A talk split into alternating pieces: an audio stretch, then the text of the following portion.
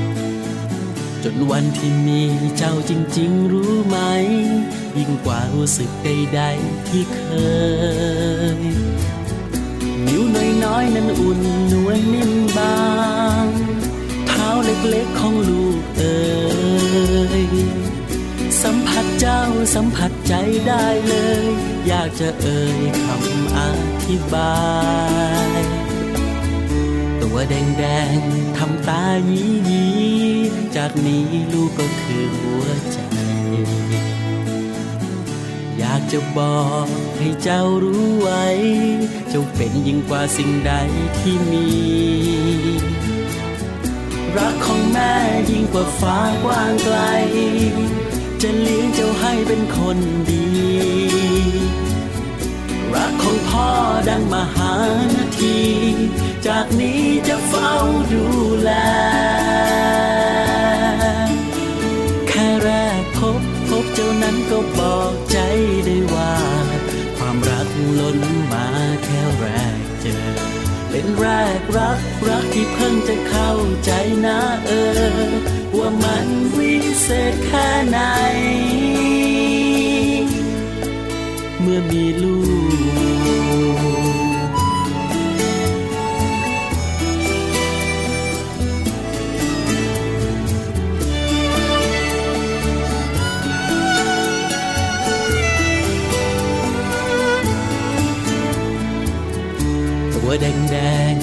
ตายียีจากนี้ลูกก็คือหัวใจ อยากจะบอกให้เจ้ารู้ไว้ เจ้าเป็นยิ่งกว่าสิ่งใดที่มี รักของแม่ยิ่งกว่าฟ้ากว้างไกล จะเลี้ยงเจ้าให้เป็นคนดี รักของพ่อดังมหานาที จากนี้จะเฝ้าดูแล แค่แรกพบพบเจ้านั้นก็บอกใจได้ว่า ความรักล้นมาแค่แรกเจอ เป็นแรกรักรักที่เพิ่งจะเข้าใจนะเออ ว่ามันวิเศษแค่ไหน මෙලූ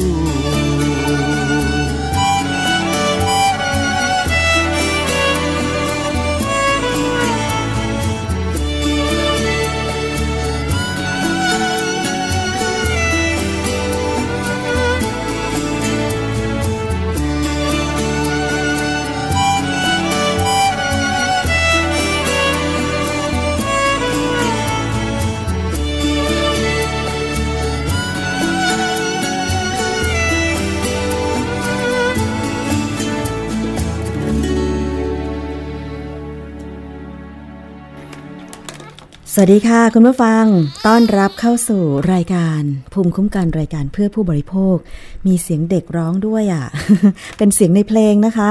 คือเพลงรักแรกพบค่ะ เพลงนี้ทำให้เราคิดถึงคุณแม่นะคะ หลายคนตั้งใจจะกลับบ้านในช่วงสงกรานนี้เพื่อไปเยี่ยมคุณแม่ คุณพ่อ แล้วก็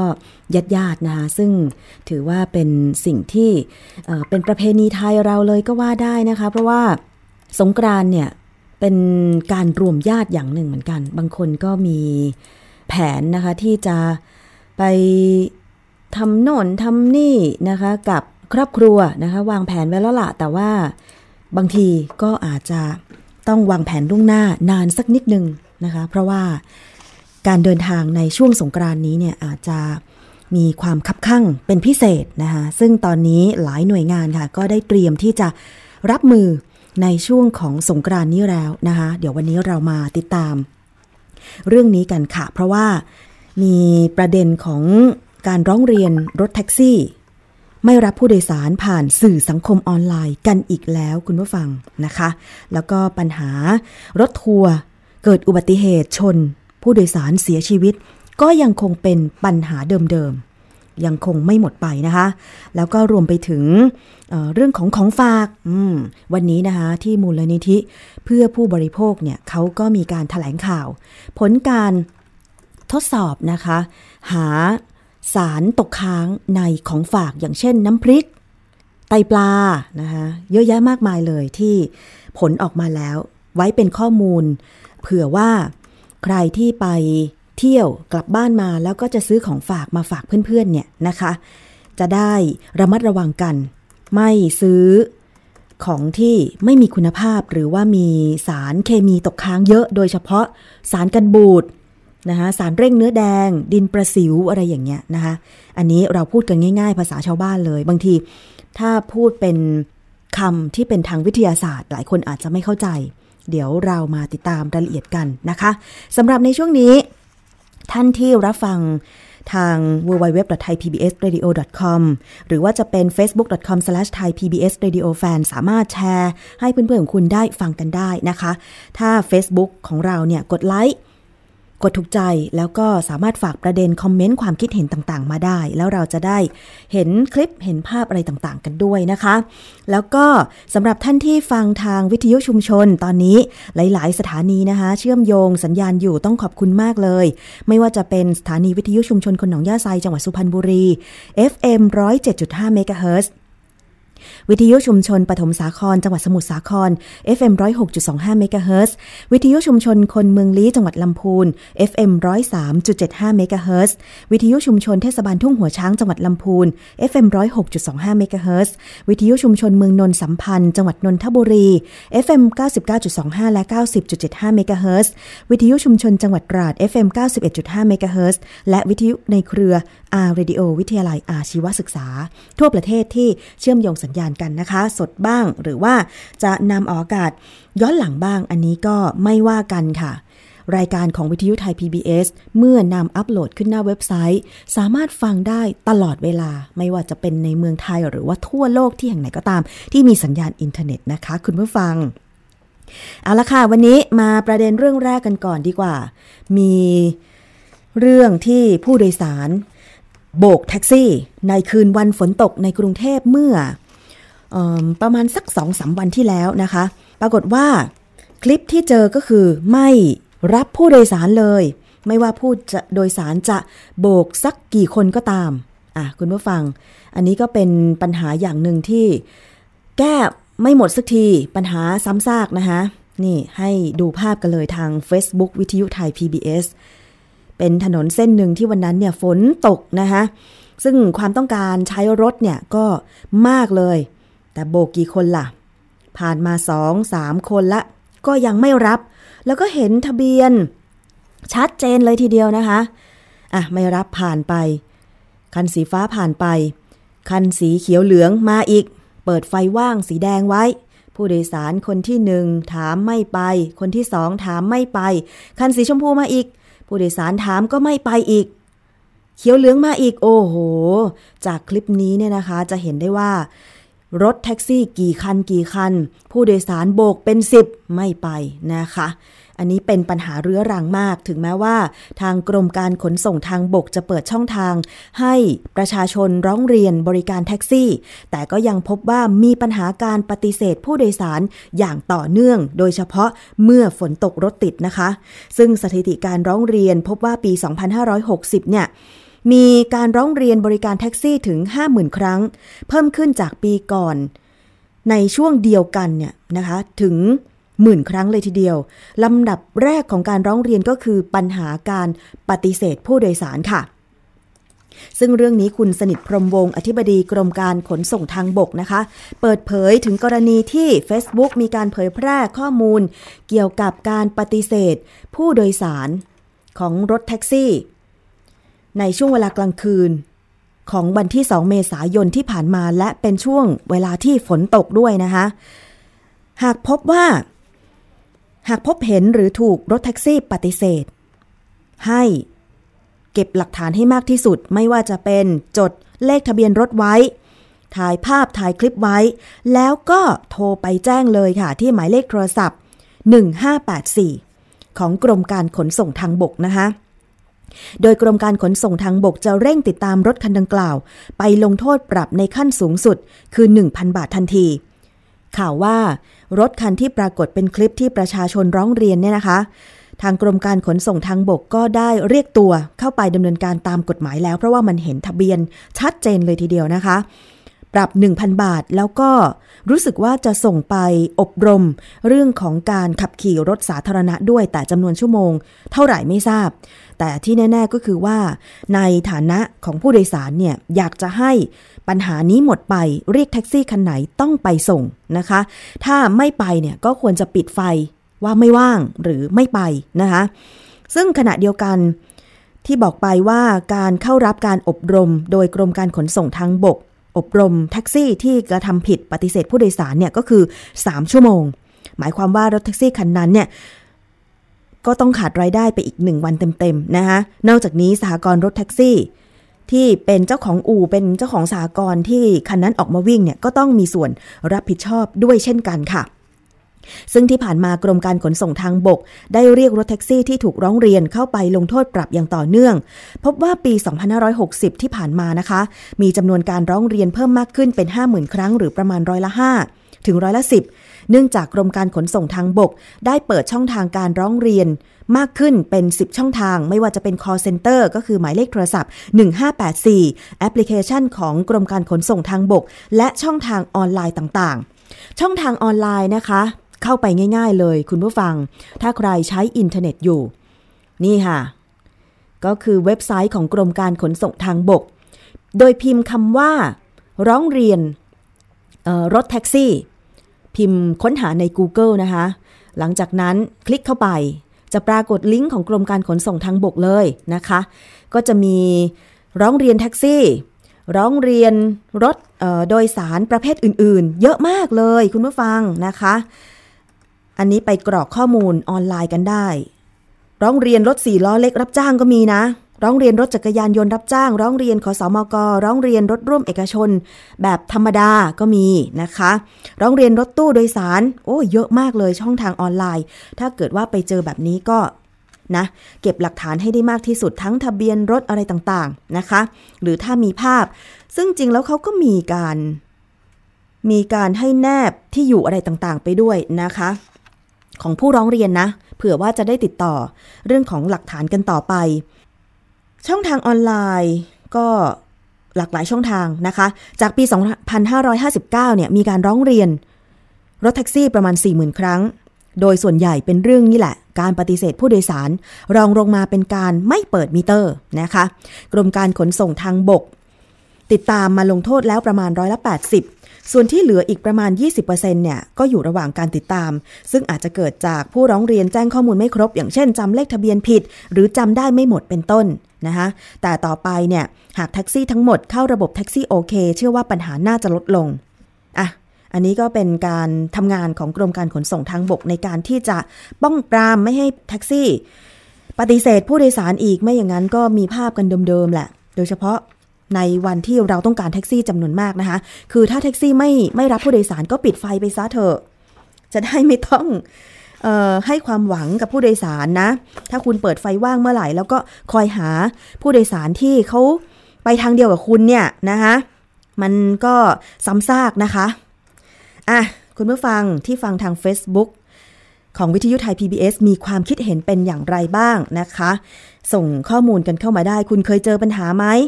รถแท็กซี่ปฏิเสธผู้โดยสาร หรือว่ามีปัญหาการใช้บริการรถสาธารณะอื่น ๆ หรือเปล่า หรือว่ามีเรื่องคับข้องใจ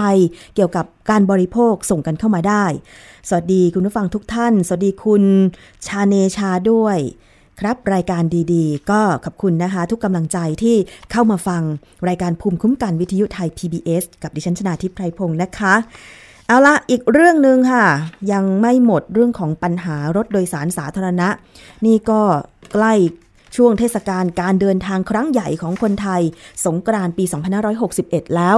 แต่ว่าล่าสุดนี้ก็ยังคงเกิดอุบัติเหตุรถโดยสาร สายพิษณุโลกกำแพงเพชรค่ะ ชนกับรถบรรทุก 10 ล้อ ในเขตตำบลหนองปลิงอำเภอเมือง จังหวัดกำแพงเพชร เหตุการณ์นี้ทำให้มีผู้เสียชีวิตหนึ่งคนบาดเจ็บนับ10คนเลยทีเดียวนะคะ ในภาพก็คือเจ้าหน้าที่อาสากู้ภัย สว่างกำแพงเพชร และหน่วยกู้ภัยโรงพยาบาลกำแพงเพชรเนี่ยได้เข้าช่วยเหลือโดยใช้เครื่องมือตัดทาง ตัวรถเพื่อช่วยผู้โดยสารข้างในออกมานะคะ พนักงานขับรถโดยสารสายพิษณุโลกกำแพงเพชรค่ะขับรถไปประสบอุบัติเหตุชนกับรถบรรทุก 10 ล้อ บนถนนสายกำแพงเพชรสุขโขทัยช่วงบ้านนาเหนือตำบลหนองปลิงอำเภอเมืองกำแพงเพชรนะคะ ก่อนจะสามารถนำตัวออกจากรถแล้วก็นำตัวไปรักษาโรงพยาบาลกำแพงเพชรเช่นเดียวกับผู้โดยสารอีก 10 กว่าคนที่บาดเจ็บนะคะส่วนรถบรรทุก 10 ล้อพบว่าบริเวณห้องโดยสารเนี่ยได้รับความเสียหายอย่างหนัก และหลุดออกจากตัวรถ และหัวออกจากหลุดออกจากตัวรถนะคะ โดยนายนาวินศรีวังวัย 50 ปีคนขับเสียชีวิตอยู่ภายใน เจ้าหน้าที่ต้องใช้เครื่องตัดทาง แล้วก็นำร่างผู้เสียชีวิตออกมานะคะนางสาวลาวันจันขำนายตรวจที่เดินทางมากับรถโดยสาร ให้การอ้างว่ารถโดยสารคันที่เกิดเหตุเนี่ยเดินทางรับส่งผู้โดยสารออกจากสถานีขนส่งจังหวัดพิษณุโลก เมื่อ 16นาฬิกา30 นาที ระหว่างทางก็มีผู้โดยสารขึ้นและลง จึงไม่ทราบจำนวนผู้โดยสารที่แน่ชัด แต่เมื่อไปถึงจุดเกิดเหตุค่ะ มีรถบรรทุก 10 ล้อขับคล่อมเลนเข้ามาทำให้ชนประสานงา จนทำให้มีผู้เสียชีวิต แล้วก็บาดเจ็บดังกล่าวนะคะ เบื้องต้นเจ้าหน้าที่ตำรวจก็ได้ทำการตรวจสอบ ที่เกิดเหตุแล้วก็บันทึกไว้เป็นหลักฐานแล้วนะคะสำหรับเรื่องที่จะต้องเข้าไปสอบสวนเรื่องของอุบัติเหตุที่เกิดขึ้นนะคะ แล้วก็มีการเก็บกวาด เศษวัสดุต่างๆ ที่ตกหล่นจากอุบัติเหตุครั้งนี้ออกไปเพื่อเปิดทางให้มีการจราจรที่สะดวกมากยิ่งขึ้นนะคะ ป้องกันไม่ให้เกิดอุบัติเหตุซ้ำซ้อนในบริเวณจุดเดิม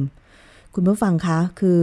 ดิฉันเองเนี่ย อ่านข่าวเรื่องอุบัติเหตุรถโดยสารมาก็เยอะมาก สัมภาษณ์เคสที่อุบัติเหตุก็เยอะมากนะคะ มันมีปัญหาทั้งจากในเรื่องของตัวคนขับ ในเรื่องของตัวรถ ในเรื่องของออสภาพถนน อันเนี้ยมันประกอบกัน แก้ไขปัญหาไม่หมดสักทีนะคะ ก็ฝากฝากกันไว้ค่ะ หน่วยงานที่เกี่ยวข้องแล้วก็ผู้ประกอบการรวมถึงพนักงานขับรถโดยสาร ต้องใส่ใจเป็นอย่างมากนะคะ ในช่วงเทศกาลแบบนี้เนี่ยเห็นบอกว่ารถโดยสารประจำทางอาจจะวิ่งไม่พอ ทางกรมการขนส่งทางบกเลยเปิดให้รถโดยสารที่ไม่ได้วิ่งประจำทางเข้ามาลงทะเบียนเป็นรถเสริม ต้องการหลายร้อยคันนะคะ ต้องการประมาณ 400 กว่าคันใช่ไหมคะ 400 กว่าสาย แต่ว่าตอนนี้เนี่ยมีผู้ไปลงทะเบียนก็คือ รถโดยสารไม่ประจำทางไปลงทะเบียน เพื่อเป็นรถเสริมในช่วงสงกรานประมาณ 300 กว่าคันล้วนะคะเพื่อที่จะขนส่งประชาชนในช่วงเทศกาลสงกรานต์ซึ่งตรงนี้แหละจะต้องดูให้ดีว่า รถโดยสารไม่ประจำทางเนี่ยคนขับมีความชำนาญเส้นทางหรือไม่ ใช่ไหมคะ เพราะว่าเขาไม่ประจำทางเนี่ยเคยคุยกับทางด้านของคุณคงศักดิ์ชื่นไกลลาดเมื่อ สัปดาห์ที่แล้ว ว่าคนขับรถโดยสารที่วิ่งไม่ประจำทางรถเช่าเหมาเนี่ยบางทีอยู่อีกจังหวัดหนึ่ง แต่ถูกว่าจ้างให้ไปวิ่งอีกจังหวัดหนึ่ง อาจจะไม่คุ้นชินเส้นทาง เพราะฉะนั้นการฝึกทักษะในการขับรถ หรือว่าให้ชำนาญเส้นทางนั้นๆ ที่จะไปวิ่งเนี่ย เป็นส่วนสำคัญมาก ๆ เลยนะคะ แล้วก็เรื่องของค่าตอบแทน ที่เพียงพอรวมถึงปัญหาการพักผ่อนที่เพียงพอของคนขับ รถโดยสารเนี่ยเป็นสิ่งสำคัญ ไม่ใช่ว่าพอช่วงเทศกาลความต้องการมาก แต่ว่าการบริหารจัดการไม่ดี คนขับไม่เพียงพอแต่อยากจะวิ่งรับส่งผู้โดยสาร จึงให้คนขับควงกะ โดยไม่ได้พักผ่อน อันนี้ก็อาจจะเกิดปัญหา พักผ่อนไม่พอขับรถแล้วเกิดอาการหลับในได้ เขาบอกว่าอาการหลับในเนี่ยนะคะ มันจะหลับประมาณสักไม่ถึง 10วิแต่ตายังเปิดอยู่อะเคยวูบใช่ไหมคะคือนั่งนั่งอยู่ไม่ต้องขับรถหรอกเคยแบบ วันไหนนอนดึกแล้วนั่งทำงานหน้าจอคอมพิวเตอร์ แล้ววูบไปทีหนึ่งอะนั่นแหละคือ อาการหลับใน ดิฉันเคยเป็นนะ แต่ดิฉันไม่ได้หลับในตอนขับรถนะคะ คือบางทีเราใช้สายตามาก หรือว่านอนไม่เพียงพอ นั่งทำงานไป เอ๊ะทำไมเราสับประงก วูบไปทั้งๆทที่ตาเรายังเปิดวูบแล้วก็รู้สึกตัวขึ้นมา นั่นแหละคืออาการหลับในนะคะ ก็อยากจะฝากกันไว้ด้วยสำหรับปัญหานี้ เอาเป็นว่าเราวางแผนกันเดินทางดีกว่านะคะสำหรับประชาชนผู้บริโภค เช่น ปีนี้เนี่ยเขาหยุดตั้งแต่วันที่ 12 เมษายนใช่ไหม บางคนอาจจะลาก่อนคือ ไปตั้งแต่วันที่ 6 เมษาแล้วก็กลับก่อนนะ 6 เมษาวันจักรีวันหยุดใช่ไหมอะกลับก่อน กลับสักวันที่ 13 ดีไหมอ่าไม่ใช่สิ 13 มันก็ยังเป็นวันสงกรานต์อยู่ คือถ้าใครไปก่อนเนี่ยวางแผนกลับก่อนดีไหม ถ้าใครไปหลังก็กลับทีหลังอย่างเงี้ยคุณ มันจะได้แบบช่วยแบ่งเบานะคะปัญหา การเดินทางที่แออัดทั้งบนท้องถนน ทั้งรถโดยสาร และปั๊มน้ำมันต่างๆ คุณผู้ฟังเห็นด้วยไหมนะคะ สวัสดีท่านที่เข้ามาทักทายกันทาง Facebook วิทยุไทย PBS ด้วย คุณทองคำบอกว่ามันเป็นมานานแล้ว เรียกแล้วไม่ไป อ้างว่าจะไปส่งรถไม่ทันบ้าง อ่า อันนี้เป็นปัญหาของรถแท็กซี่นะคะ และสวัสดีคุณตุ๋ยโยทินด้วยค่ะ ถ้ามีปัญหาเรื่องรถแท็กซี่ ร้องเรียนไปเลยโทร 1584 กรมการขนส่งทางบก หรือว่าเข้าไปในเว็บไซต์ กรมการขนส่งทางบกเลยนะคะ ไปร้องเรียนเลย ถ่ายภาพถ่ายคลิปมานะคะ แล้วก็แอปพลิเคชันก็มีนะคะอะเป็นช่องทางกัน หรือว่าเรื่องรถโดยสารอื่น ๆด้วย อย่างเมื่อวันก่อนที่มีเเรื่องร้องเรียนว่ารถทัวร์ชานทัวร์ สองกรณีคือทิ้งผู้โดยสารไล่ผู้โดยสารลงกลางทาง แล้วก็รับผู้โดยสารเกินทำให้คนที่ขึ้นมาทีหลังไม่มีที่นั่ง ไม่มีเบาะนั่ง ต้องไปนั่งตรงซอกรถ อันนี้ก็อันตรายนะคุณ ใช่ไหมเพราะว่าเวลารถวิ่งเนี่ยจะเบรกเมื่อไหร่จะหักจะเลี้ยวไปทางไหนก็ไม่รู้ เพราะฉะนั้นเนี่ยการนั่งกับเบาะที่นั่งแล้วก็มีเข็มขัดนิรภัยมันปลอดภัยกว่า การจะให้ผู้โดยสารไปนั่งตามซอกตามรถอะไรต่างๆเนี่ยผู้โดยสารก็ไม่ชำนาญ ไม่เหมือนเด็กรถที่อาจจะออยู่บนรถทั้งวันทั้งวันก็ทรงตัวดีใช่ไหมคะ อืม อันนี้ก็น่าเห็นใจผู้โดยสาร เพราะฉะนั้นถ้าจะเดินทางช่วงเทศกาลสงกรานต์ฝากไว้ด้วยนะคะ คือต้องไปซื้อตั๋วโดยสารที่เคาน์เตอร์ แล้วก็มีใบเสร็จรับเงินมีตั๋วต่างๆ ให้เราพร้อม ถ้าเขาเก็บเงินเราไปโดยไม่ให้ตั๋วรถเนี่ย ไม่ต้องไปซื้อนะ หรือว่าแบบ มีพนักงานมาขายตั๋วตามรั้วของสถานีขนส่งเนี่ย พี่ไปไหมไปไหมไปขึ้นรถเลยไปขึ้นรถเลยแล้วต้อนเราไปขึ้นรถริมรั้วไม่ใช่ช่องชานชลาที่จอดรถอย่างเงี้ย อย่าไปคุณผู้ฟังนะคะ อันนี้ฝากกันไว้ด้วย คือ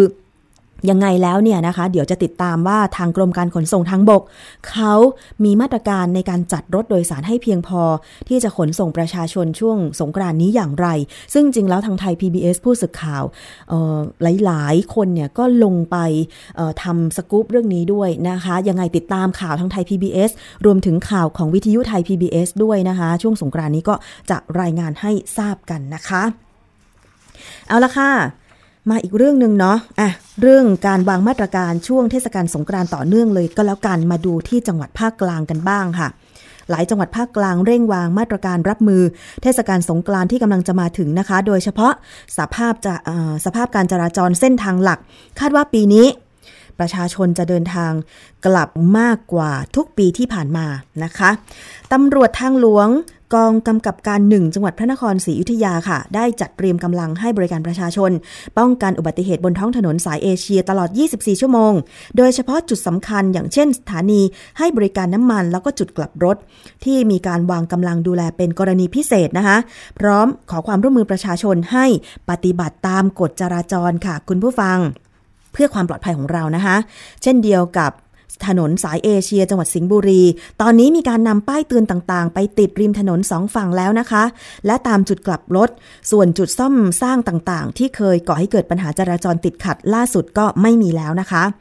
เขาอาจจะมีการปิดจุดกลับรถ ถนนสายเอเชีย เกือบตลอดเส้นทางนะคะ อันนี้ก็คงจะต้องให้ผู้ที่ มีบ้านเรือนพักอาศัยอยู่บริเวณริมถนนสายเอเชียเนี่ยอาจจะต้องไปกลับรถไกลหน่อย แต่ว่าเพื่อความปลอดภัยของคุณเนาะเพราะว่ามาเมื่อปปริมาณรถเยอะแล้วก็ขับรถกันเร็วๆเนี่ยก็อาจจะทำให้การกลับรถนั้นเนี่ยสะดุดนะคะ แล้วก็เป็นปัญหาจราจรหรืออุบัติเหตุขึ้นมาได้นะคะพันตำรวจโทจารุพัฒน์สร้างพล สารวัตรทางหลวง จังหวัดสิงห์บุรีเปิดเผยว่า พื้นที่ที่จะทำการ ที่จะทำให้รถมีการชะลอตัวบ้างอยู่ที่บริเวณ แยกหางน้ำสาครจังหวัดชัยนาทค่ะ ซึ่งเป็นจุดที่ใช้สัญญาณไฟจราจร แต่ก็ได้เตรียมแก้ปัญหาไว้แล้ว ด้วยการเปิดสัญญาณให้เหมาะสมกับจำนวนรถบนท้องถนนนะคะช่วงขาล่องเตรียมการเปิดช่องทางพิเศษ ช่วงแยกตากฟ้าอินบุรี เพื่อลดการสะสม และเพิ่มความถี่ในการตรวจจับความเร็ว ตรวจปริมาณแอลกอฮอล์คนขับด้วยนะคะ ไม่ต่างจากถนนพระรามสอง ขาล่องใต้นะคะในพื้นที่จังหวัดสมุทรสมุทรสงครามตำรวจทางหลวงกับเจ้าหน้าที่ของมูลนิธิต่างๆเนี่ยก็มีการยืนยันว่าเตรียมความพร้อมที่จะดูแลความปลอดภัย ถนนพระรามสองอย่างเข้มงวดแล้ว ตั้งแต่สมุทรสาครต่อเนื่องไปจนถึงแยกวังมะนาว โดยจะเน้นดูแลจุดกลับรถและสี่แยกต่างๆ ที่จุดอันตราย พร้อมกับเตรียมอุปกรณ์ช่วยเหลือ เช่น เครื่องตัดทางเครื่องมือแพทย์ ช่วยชีวิต ถ้าเกิดอุบัติเหตุไว้แล้วนะคะ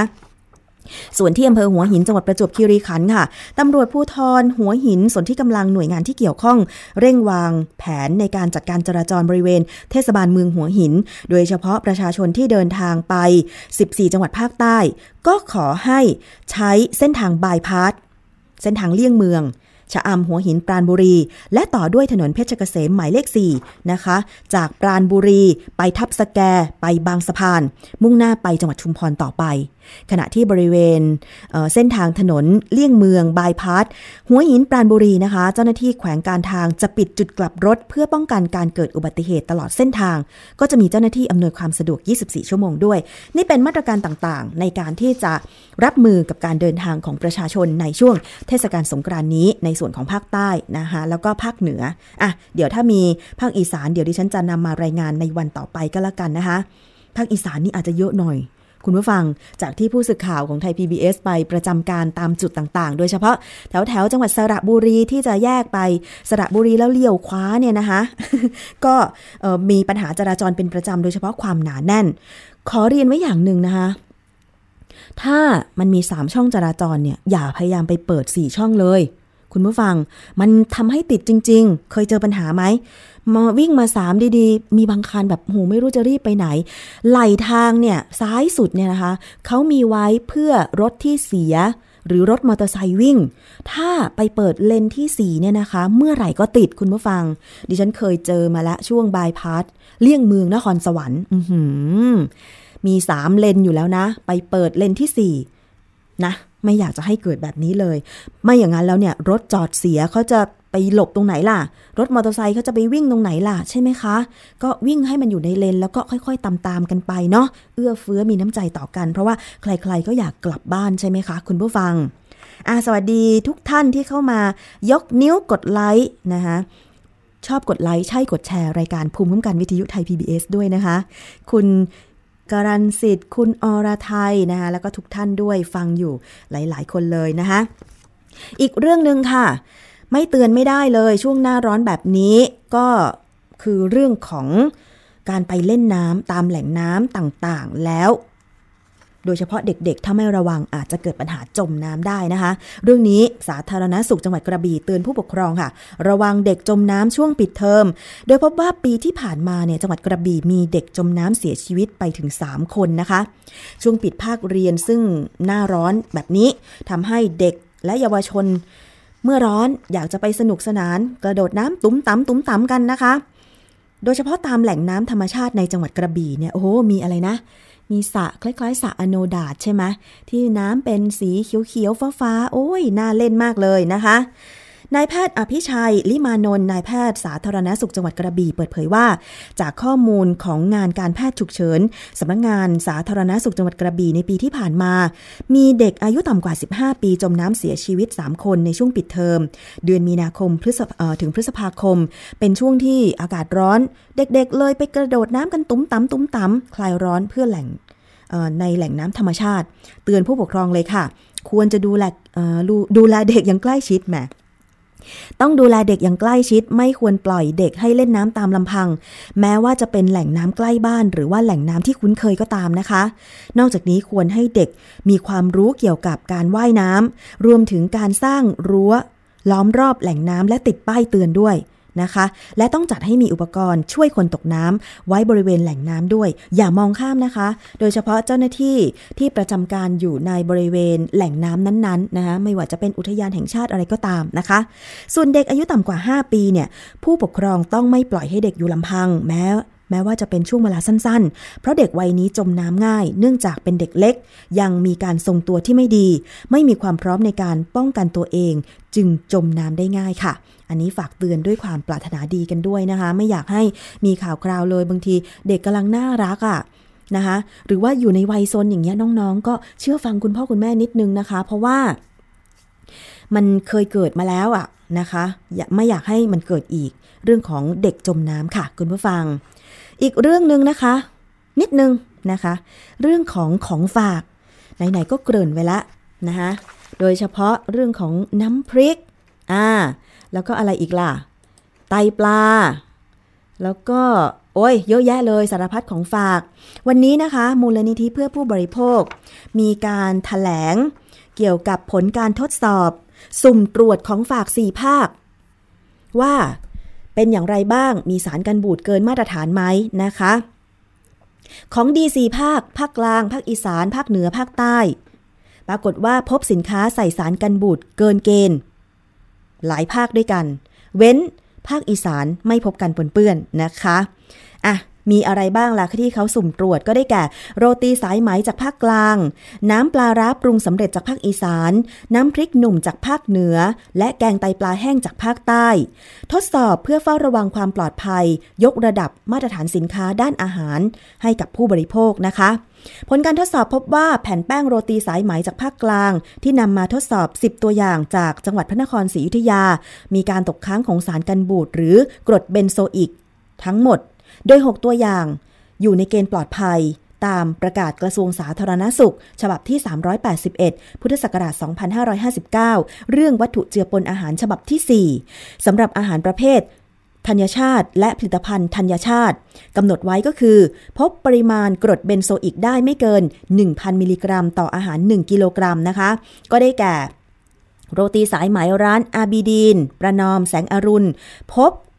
เบนโซอิกอยู่ 23.96 มิลลิกรัมต่อกิโลกรัม 2 ร้านวริศราโรตีสายไหมพบ 671.45 มิลลิกรัมต่อกิโลกรัม ร้านโรตีสายไหมบังแปะพบ 686.56 มิลลิกรัมต่อกิโลกรัม ร้านโรตีสายไหม ไคโร น้องบังอิมรอนพบ 708.64 มิลลิกรัมต่อกิโลกรัม ร้านจ๊ะโอพบ 887.62 มิลลิกรัมต่อกิโลกรัม และร้าน ประวีวันพบ 985.84 มิลลิกรัมต่อกิโลกรัมนะคะ อย่างไรก็ตามยังมีแผ่นแป้งโรตีสายไหม 4 ตัวอย่าง ที่มีกรดเบนโซอิกตกค้างเกินมาตรฐานก็คือเกิน 1,000 มิลลิกรัมต่อกิโลกรัมนะคะ ก็ได้แก่โรตีสายไหมร้าน สิลัก บางอารีแสงอรุณเจ้าเก่า พบถึง 1,910.45 มิลลิกรัมต่อกิโลกรัม ร้านแม่ชูสีพบถึง 1,894.05 มิลลิกรัมต่อกิโลกรัม ร้านเรือนไทยพบ 1,502.32 มิลลิกรัมต่อกิโลกรัม แล้วร้านเอกชัยพบ 1,147.95 มิลลิกรัมต่อกิโลกรัมนะคะ อันนี้ก็คือการตรวจพิสูจน์ ตัวอย่างต่างๆ ของโรตีสายไหมค่ะ ในเรื่องของกรดเบนโซอิกนะคะก็คือสารกันบูดต่างๆ นี่แหละ ซึ่งถ้าเรากินไปในปริมาณมากเนี่ยแน่นอนมันตกค้างในร่างกาย แล้วอาจจะก่อให้เกิดหลาย ๆ โรคตามมาก็ได้นะคะ อันนี้เป็นเพียงแค่รายละเอียดเรื่องของโรตีสายไหมนะคุณผู้ฟัง เดี๋ยวพรุ่งนี้มาตามกันต่อว่าเเรื่องของน้ำพริกนมจากภาคเหนือ น้ำปลาร้าจากภาคอีสานแล้วก็อะไรนะ จากภาคใต้ อะแกงไตปลาแห้งจากภาคใต้ มีตรวจพบสารกันบูดหรือสารปนเปื้อนอะไรอีกนะคะ ติดตามรับฟังกันได้ในรายการภูมิคุ้มกัน รายการเพื่อผู้บริโภคกันค่ะ คุณผู้ฟัง เอาละช่วงนี้ ตอนแรกว่าจะให้ฟังเพลง แต่ตอนนี้เราไปฟังในช่วง คิดก่อนเชื่อกันดีไหมคุณผู้ฟัง คิดก่อนเชื่อนี่ก็เป็นสิ่งที่หลายคนบอกว่าดี เพราะบางสิ่งที่เราได้ข้อมูลมาเนี่ย ไม่น่าเชื่อว่ามันไม่ใช่แบบที่เราได้ข้อมูลมา หรือแบบที่เราเคยเชื่อมาตลอด เพราะฉะนั้นค่ะ เรื่องของอาหารหรือว่าเรื่องของความเป็นพิษในสิ่งที่เราจะบริโภคเข้าไปเนี่ยต้องมาฟังช่วงนี้เลยนะคะ คิดก่อนเชื่อกับดรแก้วกางสดานอัมภัย นักพิษวิทยาค่ะ วันนี้มีเรื่องของอาหารไม่เกรียมมานำเสนอ เราเคยได้ยินว่า อาหารไม่เกรียมถ้าเรากินอาหารส่วนนั้นเข้าไปเนี่ยอาจจะก่อให้เกิดโรคมะเร็ง มันจริงไหม แล้วถ้ามันจริงเนี่ย มันจะต้องกินไปในปริมาณเท่าไหร่ถึงจะก่อให้เกิดโรคมะเร็ง อ่า ไปฟังเลยค่ะ ในช่วง คิดก่อนเชื่ออาหารไม่เกรียมค่ะ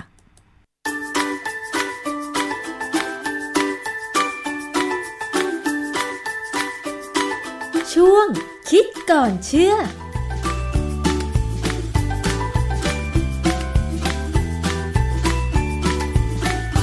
เอ่อวันนี้เราจะมาคุยเกี่ยวเกี่ยวกับอาหารการกิน สักครั้งนะฮะเรื่องเกี่ยวกับอาหารปิ้งย่างรมควัน ซึ่งความจริงข้อมูลเกี่ยวกับเรื่องนี้มีการพูดกันมาเป็น 30 ปีแล้ว คือผมเป็นคนพูดเองแหละเมื่อ 30 ปีที่แล้ว ว่าอาหารปิ้งย่างรมควันเนี่ยมีสารก่อมะเร็งคราวนี้พอพูดไปแล้วก็ทำวิจัยไปเรื่อยๆเนี่ย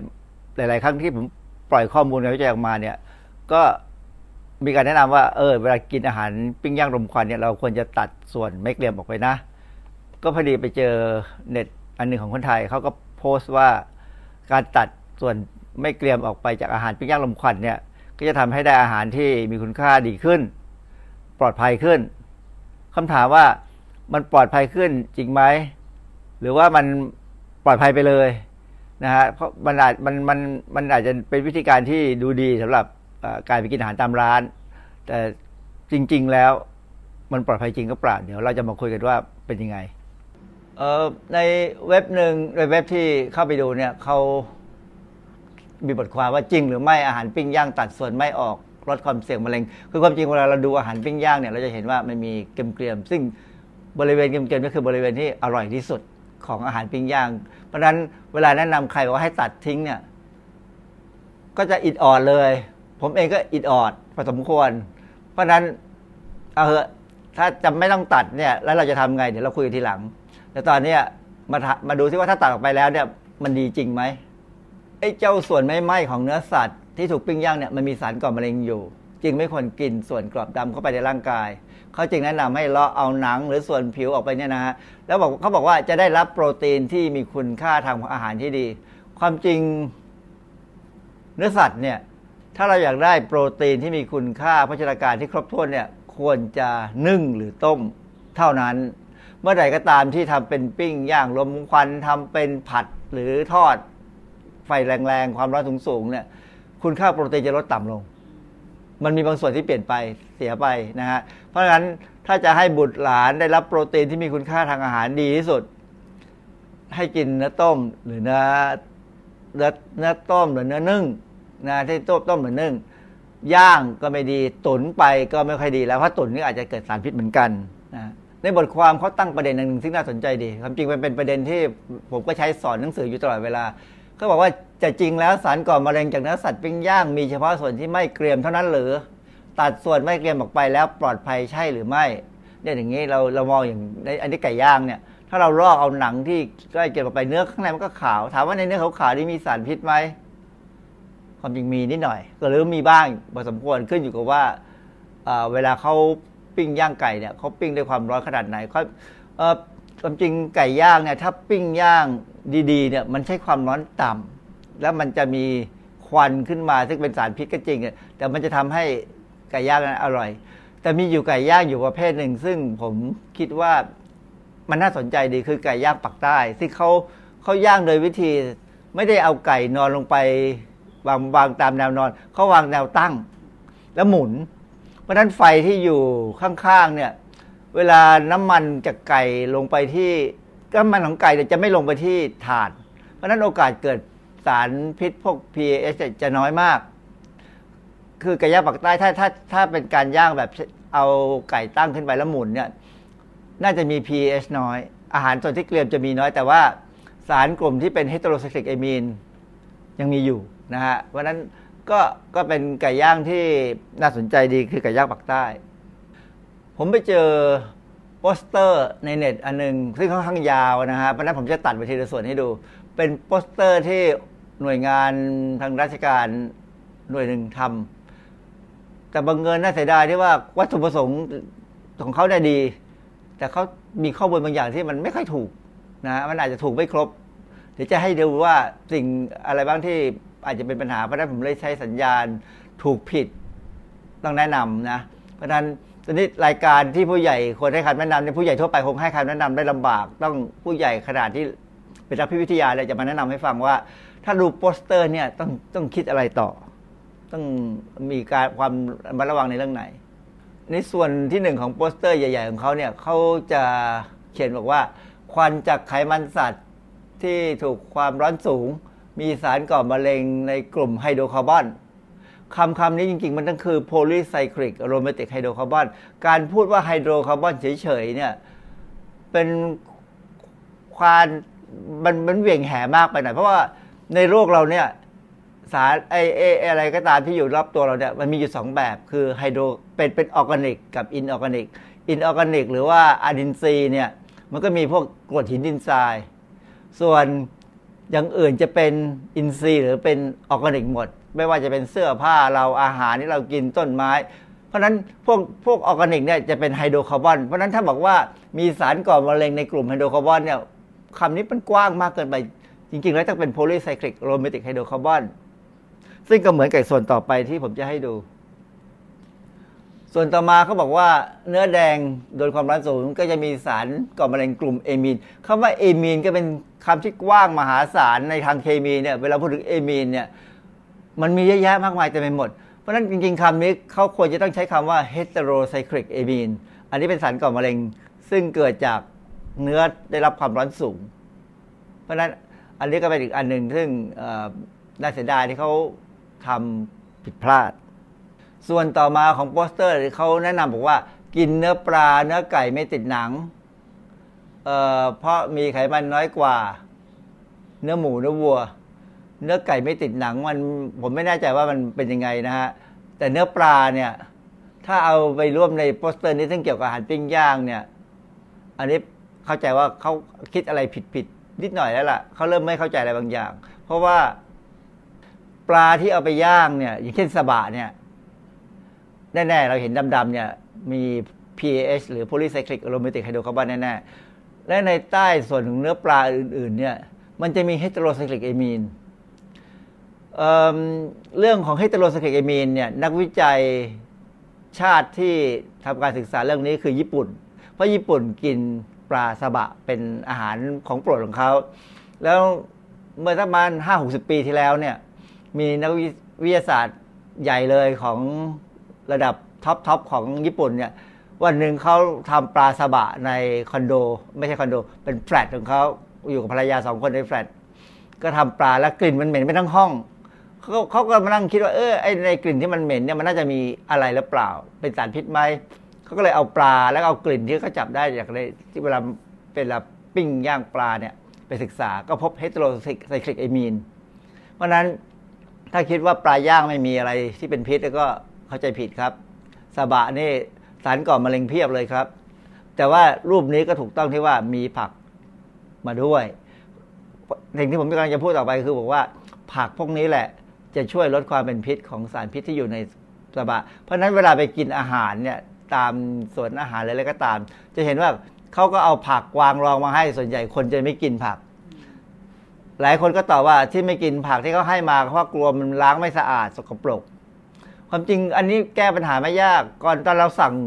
ซื้อสั่งสั่งบริกรเนี่ยแล้วก็บอกว่าผักที่ลองมาล้างให้สะอาดหน่อยนะ จะกิน ไม่ใช่ว่าประดับมาแล้วทิ้ง เพราะนั้นหรือว่าถ้าสวนอาหารไหนก็ตามที่คิดว่าเรื่องนี้เป็นเรื่องสำคัญ ติดประกาศไว้เลยว่าผักร้านนี้กินได้หมด เพราะล้างมาสะอาดดีแล้วเนื่องจากว่าผักพวกนี้จะมีประโยชน์ที่จะคอยต้านสารพิษที่อยู่ในอาหารทั้งหลาย ในส่วนหนึ่งของโปสเตอร์เขาบอกว่าให้เลี่ยงกินให้เลี่ยงกันกินเนื้อแปรรูป เช่นไส้กรอกเบคอน อันนี้ถ้าไม่คือคือเขาเขาพูดสั้นไปนิดหนึ่ง ถ้าเขาพูดว่าเพื่อจะได้ไม่ได้รับสารก่อมะเร็งกลุ่มในตัวสมีนอันนี้จะสมบูรณ์เลย เพราะว่าไส้อาหารพวกอาหารไส้กรอกเบคอน หมูแฮม อะไรพวกเนี้ยมันจะมีสารไนโตรซามินมีแน่ๆร้อยตัวอย่างพบทั้งร้อยตัวอย่างเลยนะฮะเพราะนั้น คนที่กินอาหารที่เป็นเนื้อแปรรูปเนี่ย สิ่งที่ต้องทำให้เป็นนิสัยก็คือ ต้องกินกับผักผลไม้ให้มากพอ เพื่อที่จะลดความลดความเป็นพิษของไนโตรซามีนลงบ้าง จะเห็นว่าเวลาเราไปกินอาหารบ้านเราเนี่ยอาหารอีสานอะไรก็ตามเนี่ยบางทีเขาก็จะเสิร์ฟเอาผักพวกนี้มาเสิร์ฟให้เรากินซึ่งผักพวกนี้เช่น อันนี้กะเพราหรือโหระพาก็ตามเนี่ยหรือถั่วเนี่ย พวกนี้จะมีสารที่ชคอยต้านพิษอยู่แล้ว แต่ในกรณีของกระหล่ำกระหล่ำปลีก็มีสารต้านพิษที่ดีอยู่ แต่ว่าต้องระวังนิดนึง ถ้าไปกินกระหล่ำปลีในบริเวณที่เป็นที่สูง ซึ่งน้ำปลาไม่มีไอโอดีนหรือเกลือที่เขาใช้ในการปรุงอาหารไม่ได้เป็นเกลือไอโอดีนเนี่ยกระหล่ำปลีนี่จะเป็นผักที่ไปอยู่ในตระกูลที่มีสารกอยตัวเจน ซึ่งคอยจับไอโอดีนทำให้คนที่กินกระหล่ำปลี มีความเสี่ยงต่อการเป็นโรคคอหอยพอก เพราะฉะนั้นกระหล่ำปลีที่ดีคือกระหล่ำปลีที่ผ่านการปรุงให้ผ่านความร้อนมาแล้ว สารพิษพวกนั้นจะถูกทำลายไป กระหล่ำปลีเป็นผักที่ดีมาก มีงานวิจัยนานมาแล้วบอกว่าคนจีนเนี่ยเขาพบว่าถ้ากินกระหล่ำปลีเป็นเรื่องเป็นราวในแต่ละมื้อเนี่ยแค่สองวันต่ออาทิตย์เนี่ยความเสี่ยงต่อการเป็นมะเร็งจะต่ำกว่าคนอื่นสองเท่า เพราะฉะนั้น กระหล่ำปลีถ้ากินให้ถูกต้อง ก็ควรจะเป็นกระหล่ำปลีที่ลวกหรือว่าเอาไปผัดหรือว่าเอาไปต้มมาแล้วนะฮะจะจะทำให้เราได้ประโยชน์จากเขาเต็มที่ อย่างที่ผมบอกแล้วว่าส้มตำอะมันเป็นมันเป็นอาอาหารที่จะช่วยลดสารความเป็นพิษของสารพิษในอาหารเราได้ เพิ่นโชคดีไปเจอรูปนี้ของในในในอินเทอร์เน็ตแทนที่จะเป็นส้มตำธรรมดาเขามีองค์ประกอบของส้มตำเลยจะชี้ให้เห็นว่า แม้กระทั่งถั่วฝักยาวเนี่ยซึ่งความจริงเราเราเราคิดว่าถั่วฝักยาวจะไม่มีอะไร มันมีงานมีงานวิจัย ซึ่งบอกแนวโน้มว่าในถั่วเนี่ยมันมีสารพิษบางตัว ซึ่งความเป็นพิษของมันก็เป็นประโยชน์ในแง่ที่ว่ามันไปกระตุ้นให้ร่างกายเนี่ยสู้กับสารก่อมะเร็งได้นะกระเทียมนี่แน่ๆเป็นที่รู้กันว่า มีประโยชน์มากมายนะลดคอเลสเตอรอลได้แน่ๆแล้วก็ยังมีสารที่ไปกระตุ้นระบบทำลายสารพิษในร่างกายเราพริกก็มี capsaicin ซึ่งมีประโยชน์ แต่กินมากเกินไปถ้ามันเผ็ดเกินไป ต้องระวังเรื่องของโรคกระเพาะนะฮะ แต่ว่าพริกนี่มีประโยชน์มะเขือเทศมะเขือเทศถ้าแดงกว่านี้หน่อย เป็นมะเขือเทศลูกใหญ่หน่อยก็จะมีไอไลโคปีนสูงมะเขือเทศมะเขือเทศสีดา แบบนี้อาจจะค่อนข้างจะมีแกนใหญ่ไปนิดนึง แต่ก็มีประโยชน์ เพราะมันก็ใยอาหารอยู่แล้วนะฮะ เพราะฉะนั้นส้มตำเนี่ย ผมอยากจะใช้คำว่ามันเป็นองครักษ์พิทักษ์มะเร็งในมื้ออาหารของเรา แต่ว่าขออย่างเดียว อย่าใส่ปลาดิบ อย่าใส่ปูเค็มดิบ ซึ่งจะเห็นว่ารูปนี้เป็นรูปที่ดีมาก เพราะไม่มีปลาหรือปูเค็มอยู่ ผมไม่แนะนำนะฮะมีแค่น้ำมะนาวมีน้ำตาล มีน้ำปลาอะไรก็ได้เนี่ยพวกนี้ก็โอเค ใช้ได้เลยครับ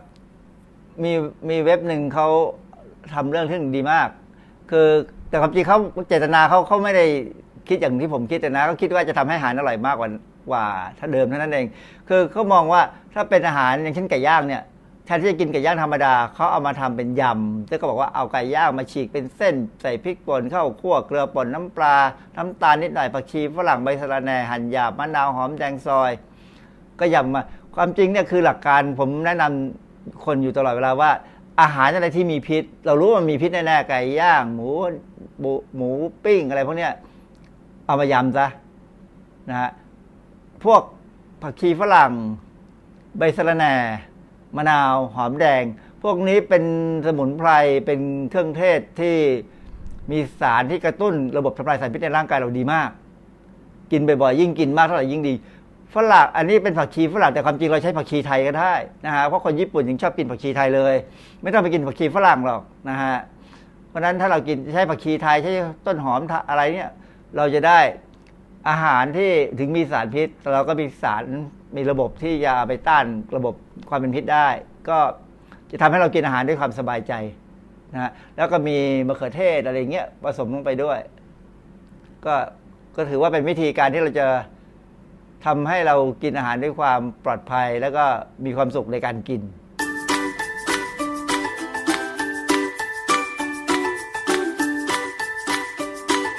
ช่วง คิดก่อนเชื่อ